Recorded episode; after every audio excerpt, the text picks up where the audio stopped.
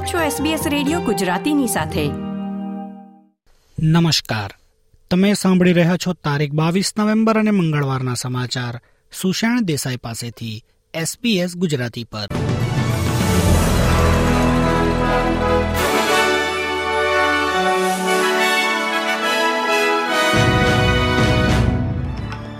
આજના મુખ્ય સમાચાર. ભારતના નાગરિક ઉડ્ડયન મંત્રાલયે આંતરરાષ્ટ્રીય પ્રવાસીઓ માટે ઈ સુવિધા ફોર્મની જરૂરિયાતને રદ કરી. વડાપ્રધાને પૂરગ્રસ્ત ન્યૂ સાઉથ વેલ્સ માટે આપત્તિ ચૂકવણીની જાહેરાત કરી. અને ફૂટબોલ વિશ્વકપમાં કાલે ઓસ્ટ્રેલિયા અને ફ્રાન્સ વચ્ચે મુકાબલો.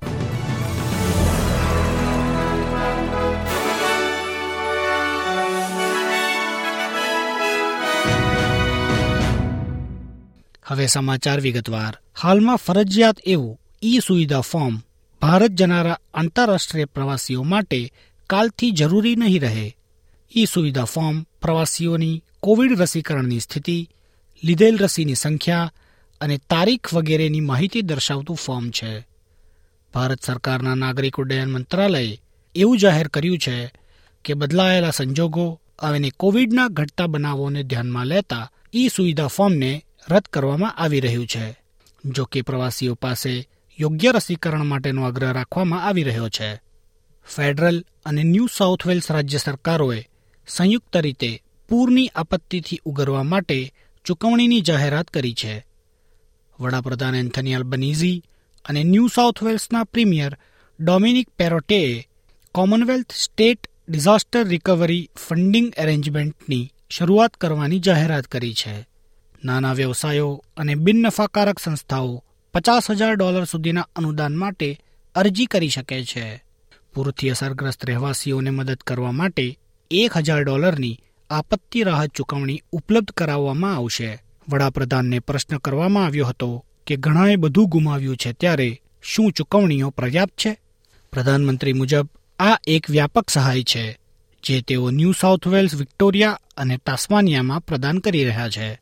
ફેડરલ સરકારના વર્કપ્લેસ રિલેશન કાયદામાંના ફેરફારોની તપાસ સેનેટમાં કરવામાં આવશે, જેમાં મુખ્ય ક્રોસબેન્ચર્સ તેના ભાવિ અંગે નિર્ણય લેશે.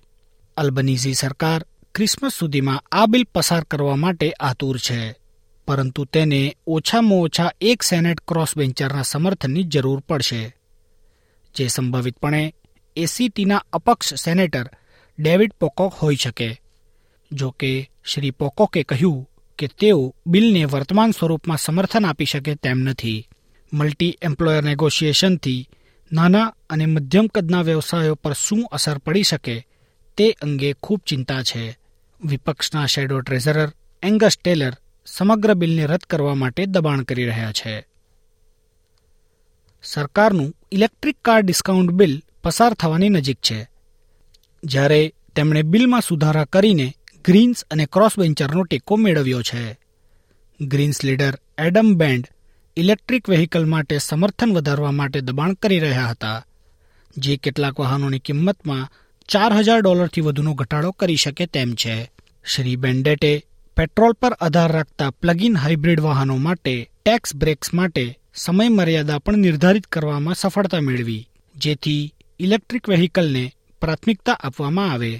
ઇલેક્ટ્રિક વેહિકલ બિલ આ અઠવાડિયે સેનેટ દ્વારા પસાર થઈ જાય તેવી શક્યતા છે.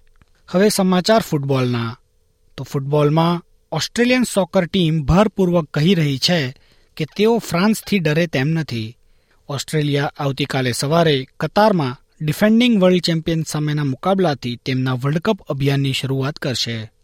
કેપ્ટન મેટ રાયન ફ્રેન્ચ ખેલાડીઓની ક્ષમતાને સ્વીકારે છે, પરંતુ સાથે જ એ પણ જણાવે છે કે તેઓ સારી રીતે તૈયારી કરીને મેદાનમાં ઉતરશે.